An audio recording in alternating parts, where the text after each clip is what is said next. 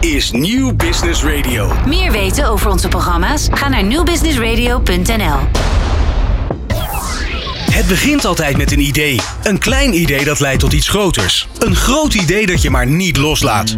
En dat gouden idee dat een sector op zijn grondvesten doet schudden. Dit is New Business Radio. Het radiostation dat verslag doet van bijzonder ondernemerschap. Ondernemende mensen, inspirerende gesprekken, innovaties en duurzaamheid.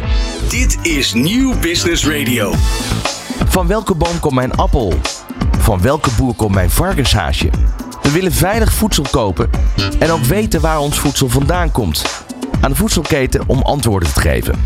Maar dan moet ook iedere schakel in de keten dus wel kunnen beschikken over de informatie die hij nodig heeft. Voor de consument vanuit wettelijk oogpunt, voor je logistieke proces en voor je handelspartner. Dit vraagt om samenwerking en transparantie. En als we kijken naar de voedselketen willen we ook steeds meer gedetailleerde informatie. De informatie op perceelniveau en straks mogelijk zelfs tot op het niveau van een boom. Als voorbeeld nemen we de reis die jouw appel van boom tot in je hand heeft afgelicht. Die kun je enkel en alleen volgen als iedereen in de keten kan beschikken over de juiste data. Die appel zit dus vol met data. Maar we moeten wel al die gegevens met elkaar kunnen delen en verbinden. Welkom bij Data in Bedrijf, ik ben Ron Lemmens. Met vandaag het onderwerp Als de data en de hele keten op orde is, hebben we waardevolle producten. In de studio ga ik praten met Maartje Vullings van Fruitmasters. Zij was de eerste kwaliteitsmanager van Nederland die ook verantwoordelijk is voor de kwaliteit van productdata. Philip den Oude van Fresh Upstream. Hij was 13 jaar directeur van de Federatie van Nederlandse Levensmiddelenindustrie. En echt een boegbeeld voor de levensmiddelenindustrie. En Mirjam Kamichelt. Zij is begin dit jaar de nieuwe directeur van GS1 Nederland en is een ras-echte supply chain expert. Bij GS1 zit ze nu in het hart van de digitale transformatie die bedrijven doorlopen. Dit is Nieuw Business Radio. Ja, van harte welkom in de studio. Maartje, Filip en uh, Mirjam. Uh, eerst even te beginnen met, uh, met Maartje. Ja, jij komt eigenlijk echt uit de praktijk. Waar het moet gebeuren, hè? waar de data bij elkaar moet komen om uiteindelijk toch die transparantie te kunnen regelen. Ja, dat klopt helemaal. Hoe, hoe, lang geleden is, is want je, je bent een van de eerste die daarmee de gang gaan is. Hoe lang geleden is dat? inmiddels ongeveer vijf jaar geleden. En dat is naar aanleiding van een project geweest wat wij binnen Fruitmas hadden. waarbij we eigenlijk erachter kwamen dat de data dus niet goed op orde was. En uh, ja, eigenlijk mijn kwaliteiten als kwaliteitsmanager gebruikt zijn om ja, het uh, naar een hoger kwaliteitsniveau te brengen. Nou, kijk ernaar uit. We gaan straks uitgebreid met jou uh, praten. Um, dan naar Mirjam Carmichelt. Um, ja, directeur bij GS1 sinds dit jaar. Dat klopt. Ja, ja en, en supply chain expert. Dus met andere woorden, jij zit midden in een fascinerende wereld waar heel veel gebeurt op dit moment. Dat klopt. Uh, midden in de, in de ketens. Dus de supply chain verbindt altijd partijen met elkaar. Uh, en dat was natuurlijk heel erg op fysieke producten. En dat wordt steeds meer digitaal. Dus inderdaad midden in het hart van een digitale transformatie. Om partijen aan elkaar te knopen. Ja, en dat is, dat is de missie voor de komende jaren. Absoluut. Als je gaat kijken wat we in deze wereld moeten gaan realiseren op het gebied van consumentenveiligheid, sustainability, patiëntveiligheid, uh, dan leidt dat tot een explosie aan data en data-uitwisseling. En daar zitten wij middenin, dus dat vind ik geweldig. Nou, het is een oerwoud van data eigenlijk, hè, die beschikbaar is op dit moment. Zeker. Er is ontzettend veel beschikbaar. Maar om dat van een oerwoud goed gestroomlijnd te maken. Zodat we echt met elkaar kunnen gaan delen. Dat is onze uitdaging. Ja. Dan uh, gaan we naar onze volgende gast. Philip den Oude. Met jou ga ik ook verder praten van Fresh Upstream. Um, eigenlijk had je al met pensioen kunnen zijn. Nou, ik, uh, ik ben met pensioen. Tenminste, voor een deel. Voor een deel, precies. Want dat, zelf er zit een drijfkracht. Ik, ben actief achter de geraniums. ik heb dan ook letterlijk een bak geraniums voor mijn bureau staan. Um, dus ik uh, gebruik de ervaring die ik heb, opge die ik heb uh, uh, opgedaan in vele jaren werken in de Nederlandse voedselketen. Ehm, die kan ik heel goed toepassen in de missie die wij bij Fresh Upstream hebben. Ja, want je was, je was 13 jaar directeur bij de Federatie voor Nederlandse Levensmiddelenindustrie. Ja, juist. De ja. vertegenwoordiger van de grootste maakindustrie van Nederland. Ja, ja, een groot economisch belang. En ook een, een partij die heel veel belang heeft bij het goed doorgeven van data in de keten. Zowel ontvangen aan de ene kant als doorgeven aan de klanten aan de andere kant. Wat, wat, wat was de aanleiding om te starten met Fresh Upstream? Nou kijk, eh, Mirjam eh, vertegenwoordigt hier GS1. Dat is een prachtige organisatie die is begonnen met het standaardiseren van, van informatie in de keten. Iedereen in Nederland kent de barcode. Niet alleen in Nederland. Bij GS1 wereldwijd zijn anderhalf miljoen bedrijven aangesloten. En dat zijn veel bedrijven in, de laatste, in het laatste deel van de keten. Dus fabrikanten, leveranciers, die communiceren met supermarkten en, en terug. En dat is prachtig mooi geregeld. Alle producten die je in de supermarkt vinden kennen een barcode. De onderliggende informatie is gestandaardiseerd en goed uitwisselbaar. Ga je een stapje terug in de keten. Daar is het oerwoud. Ik vergelijk het altijd. De laatste, de laatste 100 meter ziet eruit als een prachtig rangeerterrein. Overal dezelfde spoorbreedte. Wissels die werken. Containers van dezelfde afmetingen. Loopt op wieletjes. Ga je, eh, ga je een stap terug. Dan is het echt een oerwoud. Veel informatie die helemaal niet op elkaar is aangesloten. Veel partijen die met elkaar praten. Informatie wordt mondeling doorgegeven. Op papiertjes, op pdf'jes. Soms in databases, soms in blockchain. Eh, wat we hebben toegepast in het eerste stuk van de keten, moeten we ook in het begin van de keten gaan toepassen. Met alle ketenpartners samen afspraken maken hoe we die uh, informatie organiseren en goed uitwisselbaar maken. Zodat we dat allemaal op dezelfde voet doen. En dan hebben we dadelijk ook een prachtig rangeerterrein in de rest van de keten. Ik kan, ik kan, dat omschrijf je heel mooi, maar ik kan me voorstellen dat dat een enorme uh, weg is die te bewandelen is. Want dat betekent dat eigenlijk de boeren, de telers, uh, daar volop mee aan de gang moeten gaan. Uh, maar ja, ze zijn zelfstandig. Ze bepalen op dit moment zelf hoe ze daarmee omgaan. Hoe, hoe zie je dat? Nou, dat is ook nog een enorm proces. Aan de andere kant, er wordt natuurlijk heel veel gevraagd momenteel van iedere productieschakel in de keten. Dus uh, van, de, van de boer, maar ook verderop uh, in de verwerking, et cetera. En wat er vooral wordt gevraagd is, voldoe je aan je voedselveiligheidseisen? Is je product op weg naar duurzaamheid of jouw productieproces?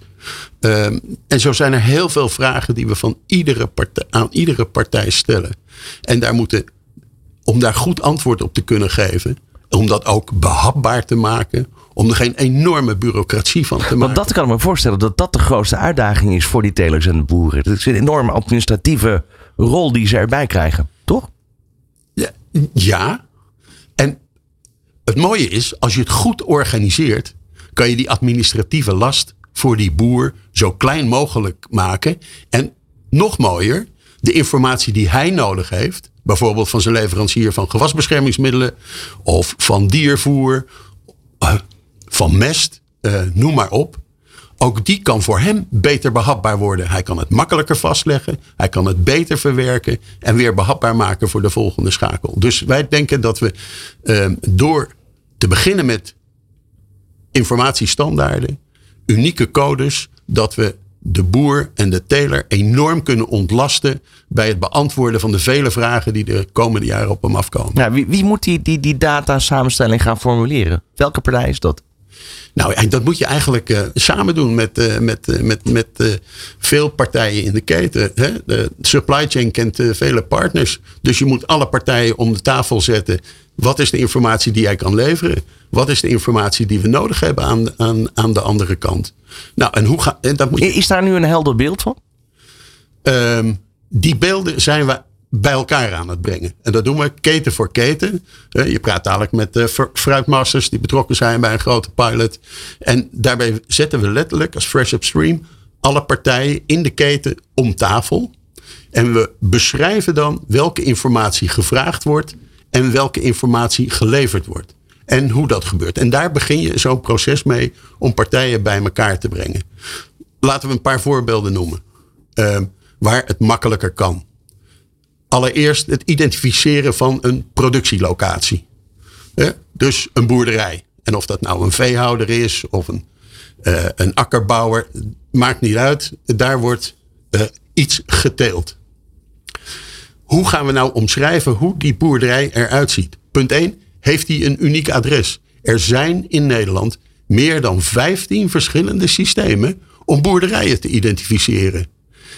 En die zijn nog allemaal verschillend van wat er in de andere 26 landen van de EU gebeurt. Dat is een puinhoop. Dat is niet één telefoonboek. Dat zijn een paar honderd telefoonboeken. Dus daar moet je beginnen. En dan kan je langzaam gaan afbellen. Hebben we allemaal dezelfde manier zijn adres, een kamer van koophandelnummer, et cetera, vastgelegd. Leggen we op dezelfde manier vast waar zijn, uh, welke stal die heeft. En waar die staat. En wat zijn mestsilo is. Nou, dat is informatie die je langzaam kan gaan formuleren en koppelen aan één uniek adres. Ja, precies, maar achter die systemen zitten bedrijven, organisaties. Ehm, dat betekent ook dat ergens een, een, een middenweg gevonden moet worden. En ze wellicht ook weer belangen moeten inleveren. Ja, natuurlijk. Kijk, Fresh Upstream hebben we daarom ook opgezet met een aantal hele grote ondersteunende partijen. En dat zijn de grote koepels van de retailers, het CBL, van de fabrikanten, de FNLI, uh, van de veevoederindustrie, de Nevedi, van uh, uiteraard de vertegenwoordigers van de boeren, LTO, en het groente- en fruithuis. Dus dat zijn, daar hebben we al die partijen voor de grote lijnen al om de tafel. En daaronder is het inderdaad een, een zorgvuldig en soms ook moeilijk proces om te zorgen dat je qua belangen, uh, et cetera, tot de juiste omschrijving komt. Maar we hebben ervaring daarin. Hè? En dan moet ik naar Mirjam kijken. Want dat is wat GS1 al vele jaren heeft gedaan. Niet alleen in de, in de fast-moving consumer goods keten. Maar ook in de doe-het-zelf, in de gezondheidsketens, et cetera. Dus daar ligt ook de ervaring hoe je dat bij elkaar brengt. En hoe je die, die, die informatie dan digitaal organiseert en aan elkaar doorgeven. Ja, dus, dus eigenlijk aan GS1 en Mirjam de taak om, om die boeren ook in dit proces mee te nemen. En ook heel duidelijk de belangen bekend te maken. Zeker, dat is ook onze primaire taak. Wij zijn een platform om partijen bij elkaar te brengen. En uh, zoals Filip al aangaf, natuurlijk zijn er af en toe tegengestelde belangen. En zijn dingen al op een bepaalde manier ingeregeld. Maar ons doel is het wel om bij elkaar te krijgen. En als je vaak van een afstand ernaar kijkt of naar de wat langere termijn, dan zie je zoals het nu georganiseerd is, misschien wel voor één bedrijf voordelig, maar niet voor een hele keten. Dus af en toe moet een bedrijf ook wel iets opgeven om uiteindelijk voor de keten te zorgen dat we het georganiseerd gaan krijgen. Maar als je van de afstand kijkt, dan de wetgeving wordt alleen maar meer. Er gaat alleen maar meer vraag vanuit consument komen om transparantie te geven. En daar kunnen we, niet, daar kunnen we met elkaar ook niet omheen. De, de, de consument wil een betrouwbaar product. En een betrouwbaar product is niet alleen maar meer de fysieke kenmerken zoals je die hè, kan zien. Maar je wil ook weten wat daarvoor allemaal gebeurd is. En die vraag zal alleen maar sterker, uh, sterker worden. En dat is waar we als keten uh, de informatie voor moeten gaan leveren. Daar kunnen we niet voor weglopen. Dus dat, dat, is, dat is een gegeven. Ja. En dan moeten we met elkaar zorgen dat we het op zo'n efficiënt mogelijke manier doen. Ik kan me voorstellen dat de druk komt vanuit Den Haag. Maar anderzijds ook vanuit de Europese Unie. Dus je hebt wetgeving op wetgeving. Uh, moeten zij hier wellicht een, een soort breekijzerfunctie in gaan vervullen? Nou, wij denken dat we in ieder geval de overheden actief moeten engageren in dit soort processen. En ook de overheden duidelijk maken dat het goed organiseren van structuur, hè, want het is bijna informatie-infrastructuur waar je het over hebt, dat je dat met iedereen samen moet doen. Kijk, en die les hebben we geleerd. Want het begin van GS1, het begin van de barcode, en ik ga iedere keer terug naar die les. De oude Albert Heijn ging uh, uh, naar Amerika en zag daar barcodes in gebruik voor, zijn, voor de supermarkten. Hij kwam terug met het idee, dat ga ik ook gebruiken om mijn verkoop bij te houden, mijn voorraden vast te leggen. Maar toen had hij nog één ander idee. Hij zegt, als ik het ga doen, dan gaat ook Carrefour het doen en gaat Rewe doen, et cetera. En oude Albert Heijn is met de verneemstok Europa rondgegaan en gezegd, jongens, dit moeten we samen organiseren. Dat haalt ook heel veel kosten uit die informatieketen. Komen we tot een prachtig mooi platform wat we samen opzetten. En dat is het begin geweest van GS1. En die les is nog altijd heel erg waardevol. En die moeten we ook in de agroketens gaan toepassen om te zorgen dat we dit efficiënt, goedkoop, betrouwbaar en beheersbaar eh, voor elkaar krijgen. Nou, daar een mooi praktisch voorbeeld om bij Albert Heijn te blijven. Daar kocht ik onlangs een, een fles melk, uh, gemolken bij één koe. En helemaal terug te herleiden naar de boerderij. Dat is eigenlijk waar jullie op doelen, toch? Nou, dat is. Ja, sorry, meer. Ga je gang. Zeker, dus, dus dat klopt. Dus je wilt inderdaad zo kunnen herleiden. Dan herleid je het naar de boer. En dan wil je nog verder terug de keten in. Want je wil weten van welke koe, wat heeft de koe gegeten, op welk land heeft die gestaan. Dus we gaan nog verder terug de keten in. En het andere is, dit is zeg maar één keten. Dus je gaat van een koe naar Albert Heijn. Maar er zijn heel veel boeren. Dus je kan een afspraak maken tussen één leverancier en Albert Heijn. Maar die leverancier levert ook aan de andere supermarkten in Nederland. En als die een andere soort standaardisatie hebben, dan kan je data nog niet delen. Dus je wil over de toeleveranciers en over de retailers heen één afspraak maken. Want anders moet de boer voor Albert Heijn uh, op manier A coderen en voor Jumbo op manier B en voor de volgende op manier C. En dan krijg je die administratieve last waar je het net over had. Want dan moet je als toeleverancier voor elke afnemer iets unieks doen. En dat willen we niet. Dus ja. als we daar overheen afspraken kunnen maken, dan scheelt het voor iedereen heel veel werk. We gaan straks in deze uitzendingen bellen met een aantal boeren om daar toch even de, mening te peilen. Maar wat is jullie algemene beeld nu? Zijn boeren bereid om hierin in te gaan investeren? Te stappen? Is, is het überhaupt te, te fixe investering, denk ik ook? De vraag is of ik denk dat er veel investering in tijd in gaat zitten. Want in informatisering gaat, gaat iedereen investeren op de een of andere manier. Dus wij denken dat standaardisatie eh, een hele goede manier is om die investering zo klein mogelijk te houden.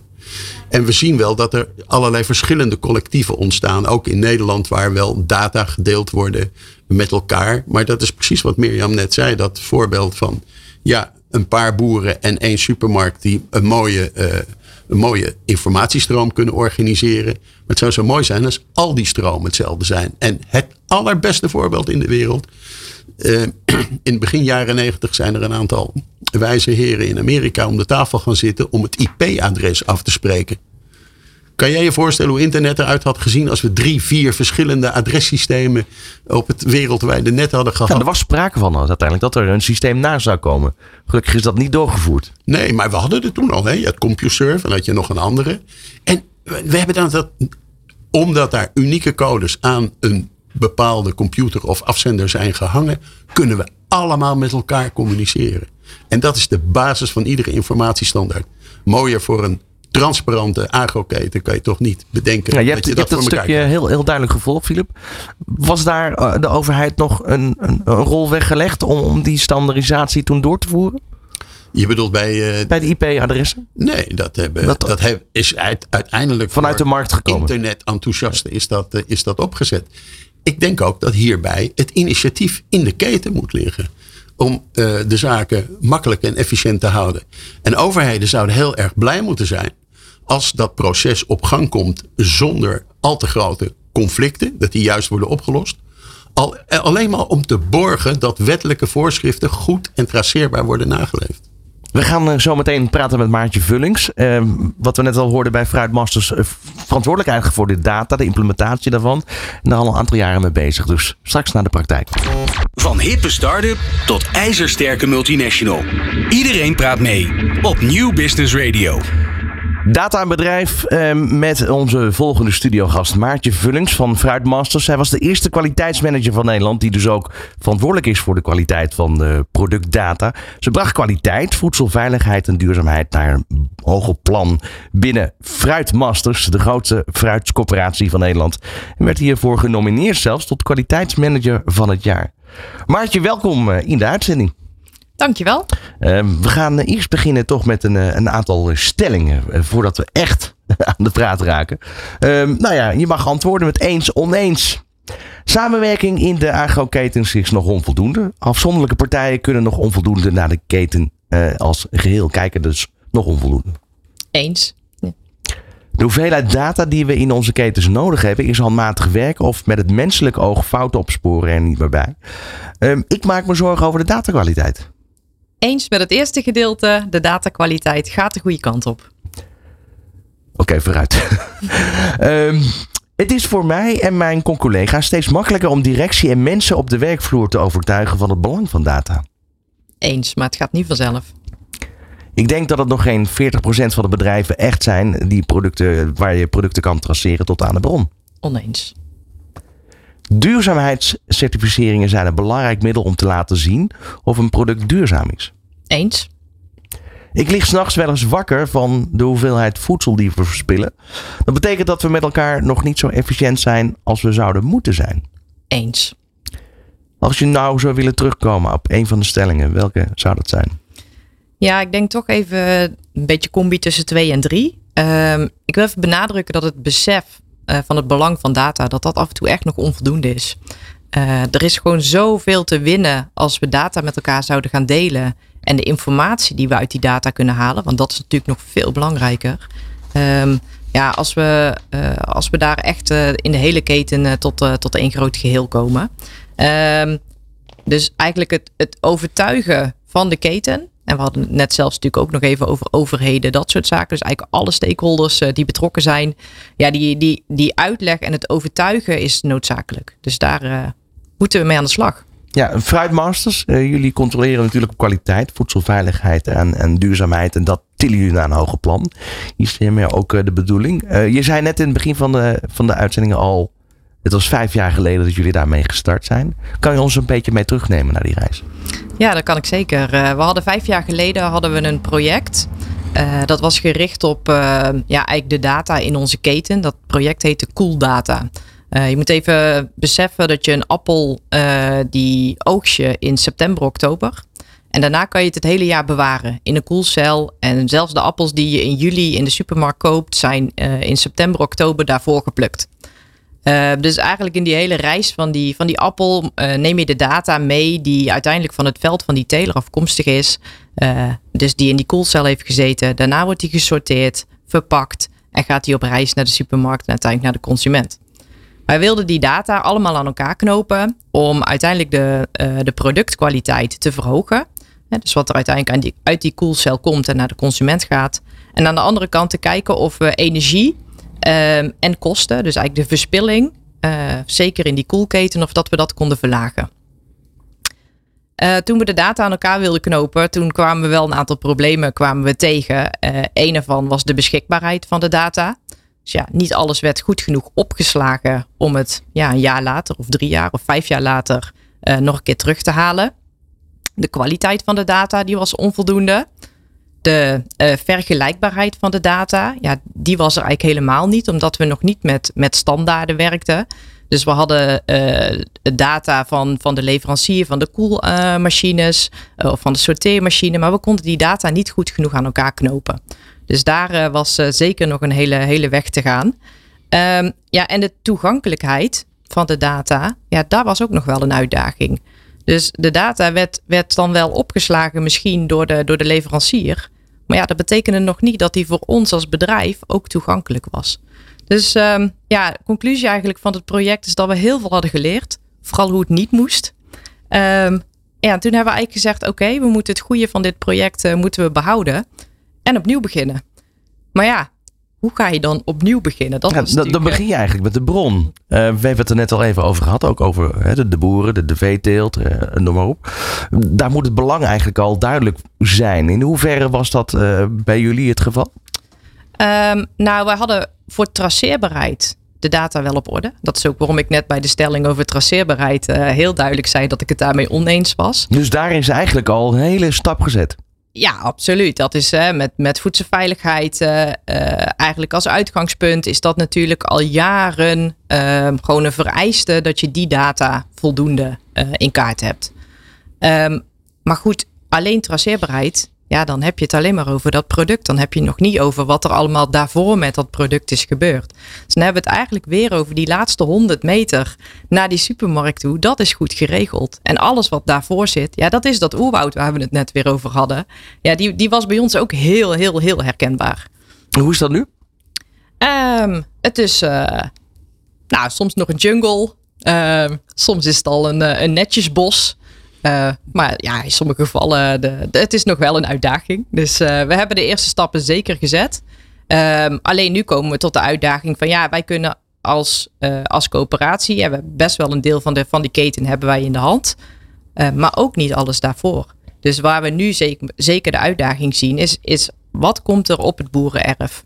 En hoe kunnen we daar de standaardisatie ook weer doorvoeren, zodat we de, de zaken die ik net al noemde, de vergelijkbaarheid, uh, dat we daar ook die stappen kunnen zetten. En dan doel je onder andere op bijvoorbeeld uh, gewasbeschermingsmiddelen, dat soort zaken? Ja, absoluut. Gewasbeschermingsmiddelen. Uh, een, een teler die moet registreren welke gewasbeschermingsmiddelen die gebruikt. Um, maar wat hij niet doet, is registreren welke batch gewasbeschermingsmiddelen hij gebruikt. Dus als we de stap zetten dat een uh, gewasbeschermingsmiddel ook wordt voorzien van zo'n mooie streepjescode. Uh, en misschien zelfs nog een 2D uh, eh, streepjescode waarin je zelfs het batchnummer meegeeft. En een teler kan dat scannen terwijl hij het in zijn, in zijn spuit doet. En hij weet dus, als hij later iets aan de hand is, weet hij precies, oké, die badge heb ik op dat moment op dat stukje van mijn, van mijn land gebruikt. Um, ja, dan, dan ben je weer een stapje verder terug in die keten op het moment dat er iets aan de hand is. Ja, en, en voor de duidelijkheid, facilitair gezien, is alles op orde. Alles is er, alles bestaat, toch? Um, ja. Dus de uh, software, de, de, het systeem waarmee het geregistreerd wordt? Ja, alleen de afspraken in de keten over hoe we dat dan doen, dus die standaardisatie, die is nog niet overal doorgevoerd. Ik zie Philip eh, heel actief knippen. Nee, het is ook het is prachtig hè. Dus één keer scannen en het zit in het systeem van de boer. En het wordt getrokken uit de systemen van de leverancier. En dus dat is niks vastleggen, potloodjes, uh, uh, fotocopiëren, nog eens een keer overschrijven in je spreadsheet zetten, et cetera. Terwijl dat nu wel de praktijk is. En dat is de praktijk. Wij zien dus ook in de analyses van die ketens, als je teruggaat van waar wordt informatie aangeleverd en hoe wordt die aangeleverd. En dan maken we rode blokjes waar het niet digitaal gebeurt. Er staan nog veel te veel rode blokjes in, in die keten. En er zijn partijen die zeggen: we doen het digitaal, we sturen een PDFje. Nou, dat is natuurlijk nog niet handig, dus daar is nog heel veel te winnen. Dus een fabrikant van gewasbeschermingsmiddelen beschikt over al die informatie. Die weet welke batch die verstuurt, die weet wat erin zit, et cetera. Um, maar, maar, ik kan me voorstellen dat zo'n gewasbeschermingsfabrikant denkt: van ja, ik heb er ook wel belang bij om niet alle data vrij te geven. Nou, het vrijgeven van data is natuurlijk een belangrijk vraagstuk. Want iedereen is altijd bang. En dan word ik afgerekend op dingen waar ik exact rol over heb. In alle systemen, als iemand bijvoorbeeld in alle GS1-activiteiten uh, uh, uh, informatie aanlevert aan een database, dan is het altijd aan de eigenaar van de informatie om open of dicht te zetten aan wie welke informatie geleverd wordt. En dat moet je ook in de hele keten aan iedereen dat recht kunnen geven, zodat ze hè, de informatie uh, gecontroleerd kunnen doorgeven. Zit, zit, daar ook de complexiteit eigenlijk van het hele vraagstuk? Uh, voor, gedeelte. Uh, de ene complexiteit is echt het maken van die, van die afspraken. Om te zorgen dat je op dezelfde manier eh, vastlegt dat, dat niet de ene de stal uh, in kleuren gaat benoemen en de andere in letters en de volgende in cijfers, waardoor je niks meer kan delen met elkaar. En natuurlijk is vertrouwelijkheid van informatie belangrijk en zit daar nog regelmatige zweem omheen van als ik dat nu ga delen, dan is mijn concurrentievoordeel weg. Dus helemaal aansluitend op wat uh, Philip zegt, niet alles hoeft voor iedereen altijd op elk moment openbaar te zijn. Maar op het moment dat het nodig is, moet je het kunnen leveren. Dus als producten bijvoorbeeld gerecalled worden, dan moet je het kunnen leveren. En je hoeft niet altijd je, het geheim van je recept vrij te geven.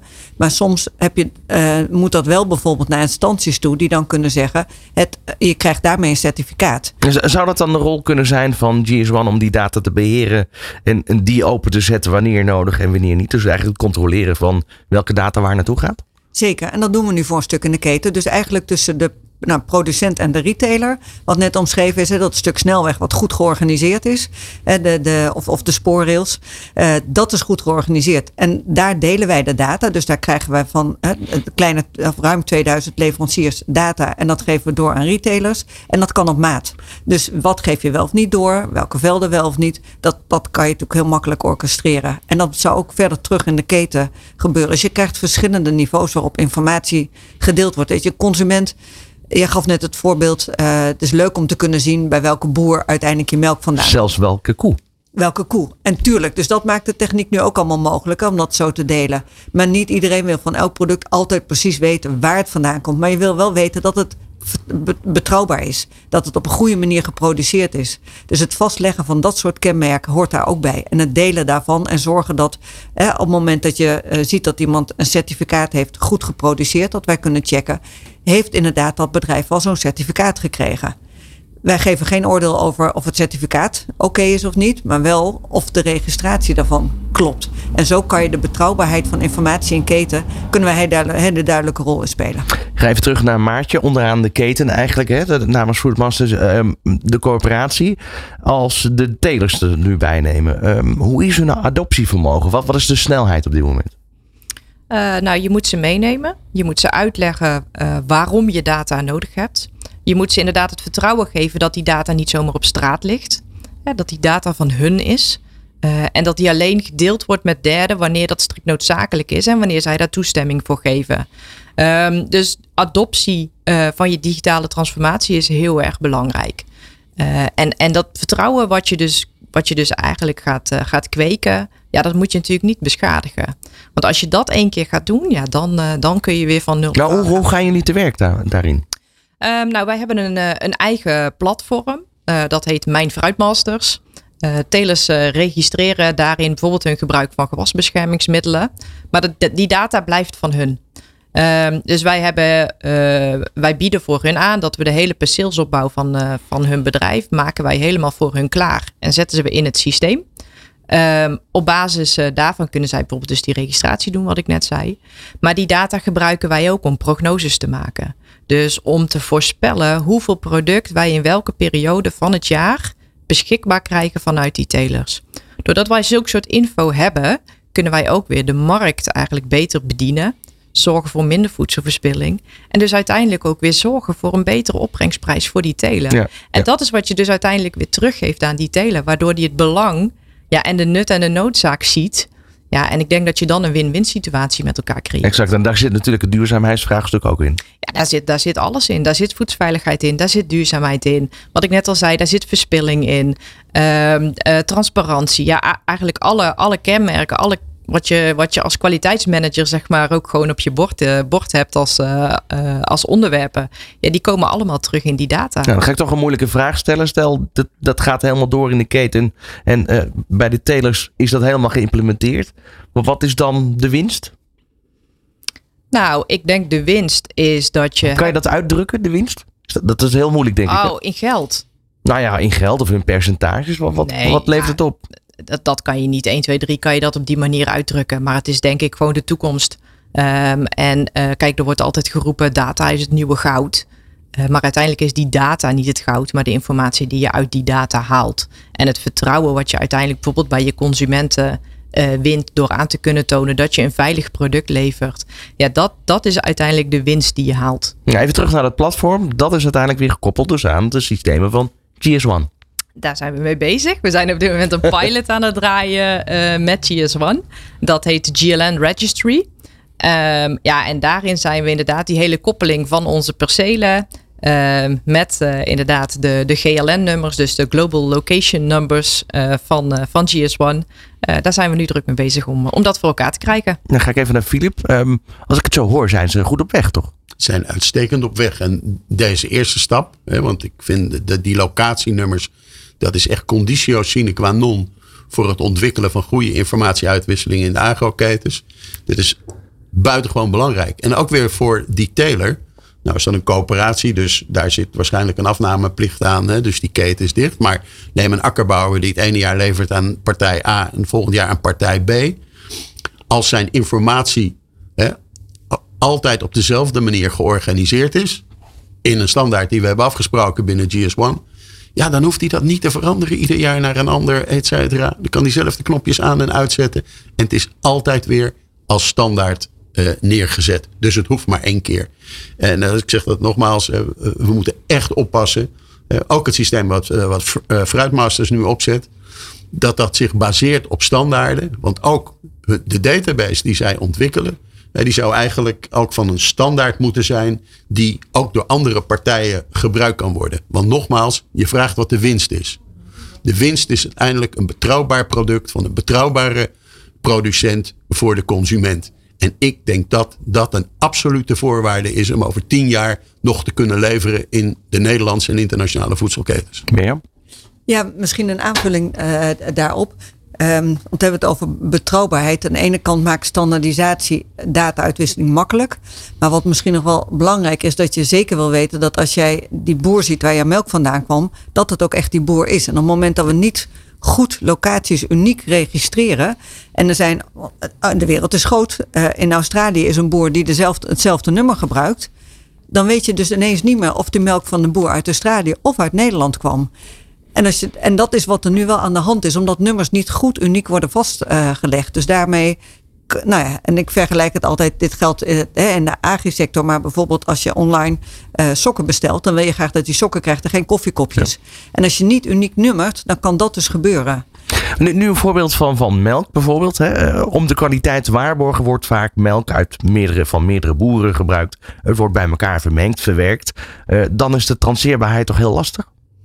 Als je aan de voorkant vast hebt gelegd van welke boer en welke batch, wat Maartje net zei, dus uh, van welke dag welke batch bij elkaar, hè, dan weet je in ieder geval in pak melk welke, lever, hè, welke melkleveranciers daarin hebben gezeten. Dus dan kan je altijd traceren Uh, en dan natuurlijk niet op die ene, maar in ieder geval op Maar niet tot aan de koe. Dat is dan weer lastig. In ieder geval op die, op die vijf. Dus de vraag is hoe ver je alles zeg maar, door elkaar heen uh, vermengt.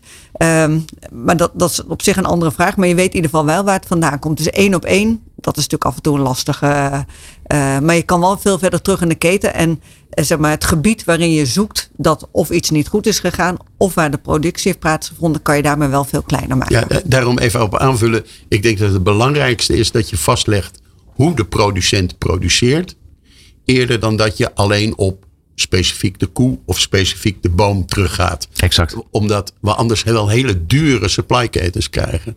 Eh, dus het gaat er erg om dat je de dagelijkse werkwijze van de, de producent uh, gecertificeerd hebt vastgelegd. Dus dat je weet dat als je van, het daar vandaan komt, dat het voldoet aan alle eisen die jij als consument of als wetgever hebt gesteld. We gaan zo meteen eh, bellen met de twee boeren. In de aardappelteler eh, Jacob van der Borne en Robert Nijkamp. En hij houdt zich bezig eh, met pluimveehouderij.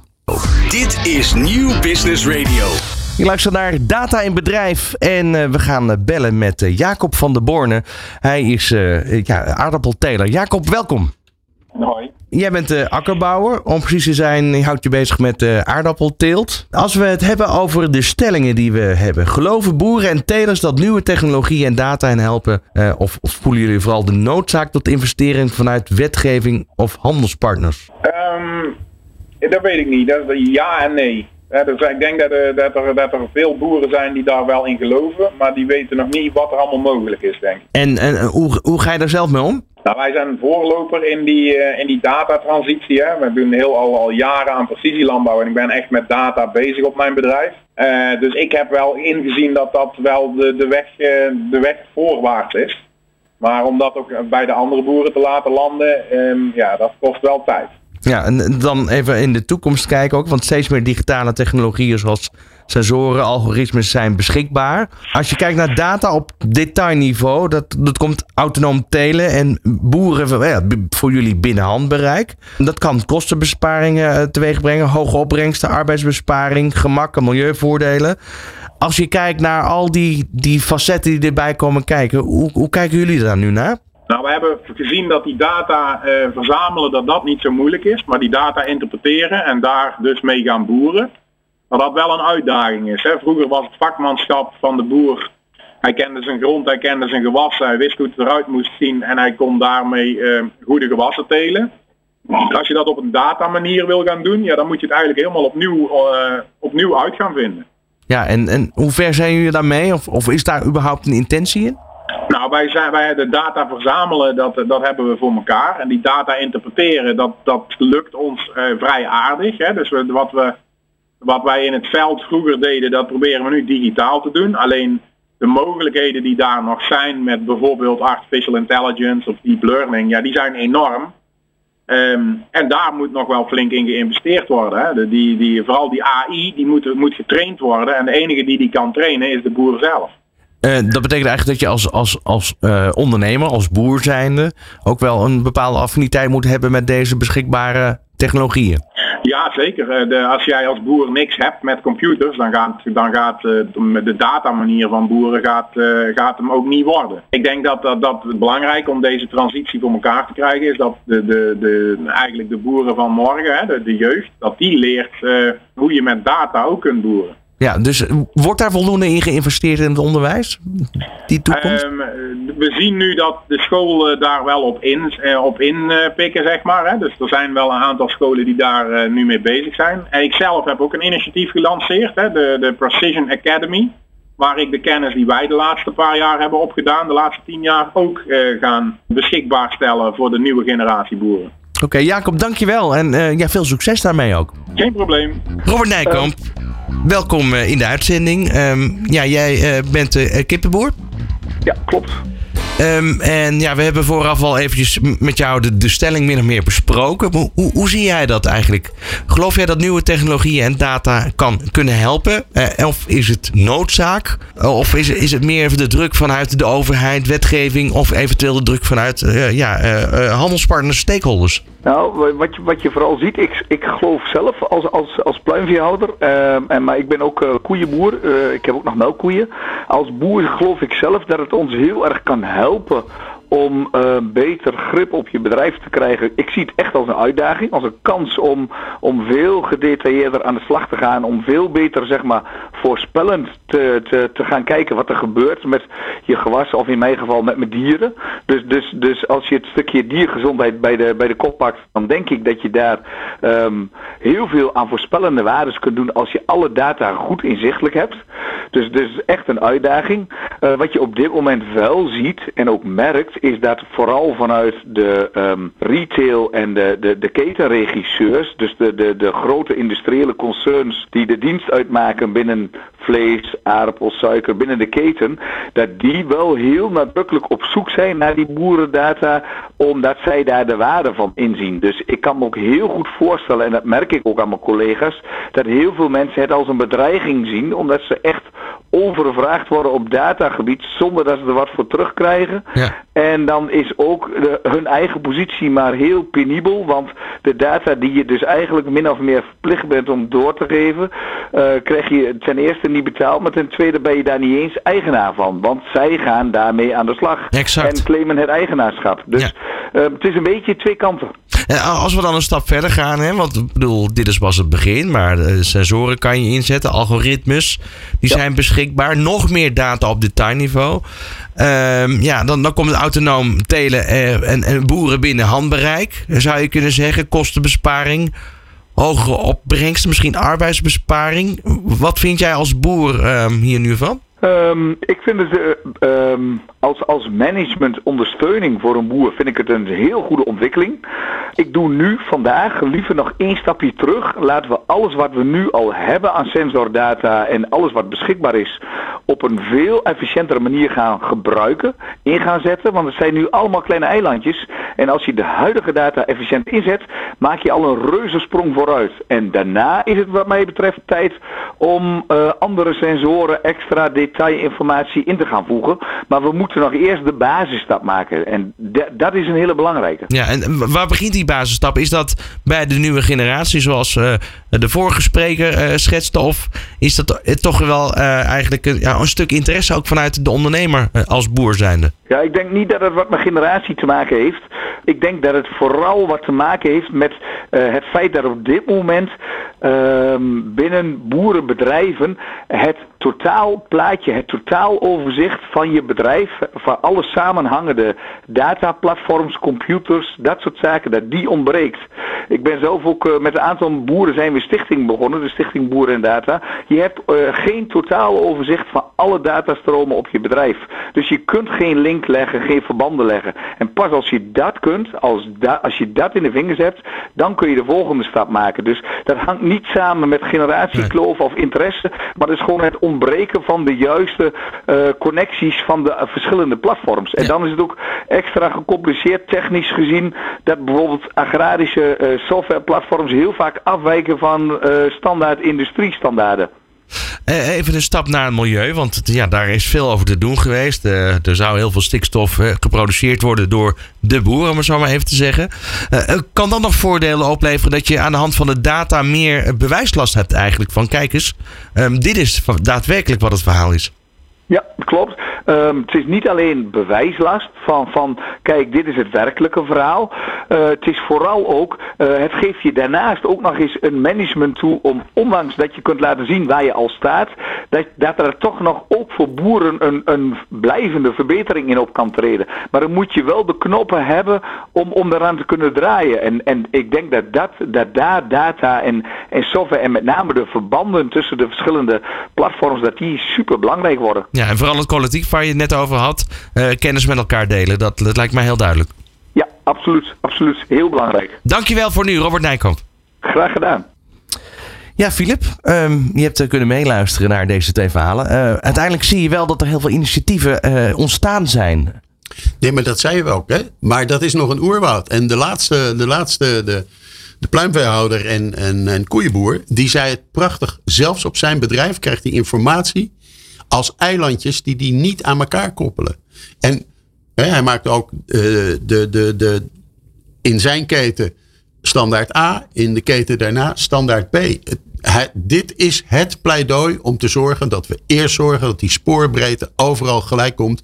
Dat we wissels tussen die eilandjes kunnen aanbrengen, zodat die data. En dat geldt inderdaad ook voor de boer zelf. Ik ben wel eens bij een akkerbouwer geweest die drie verschillende landbouwwerktuigen had van drie verschillende leveranciers. Hij kon de data tussen die landbouwwerktuigen niet aan elkaar koppelen. Die leveranciers die, lees, die lazen wel helemaal mee met wat hij met die landbouwwerktuigen deed. Die hadden veel betere data dan hij zelf. Kan je bijna vergelijken met de mobiele telefonie eigenlijk. Hè? De, telefoons. Je hebt bijvoorbeeld eh, het Apple-platform. En je hebt een Android-platform. Wat niet heel goed met elkaar communiceert.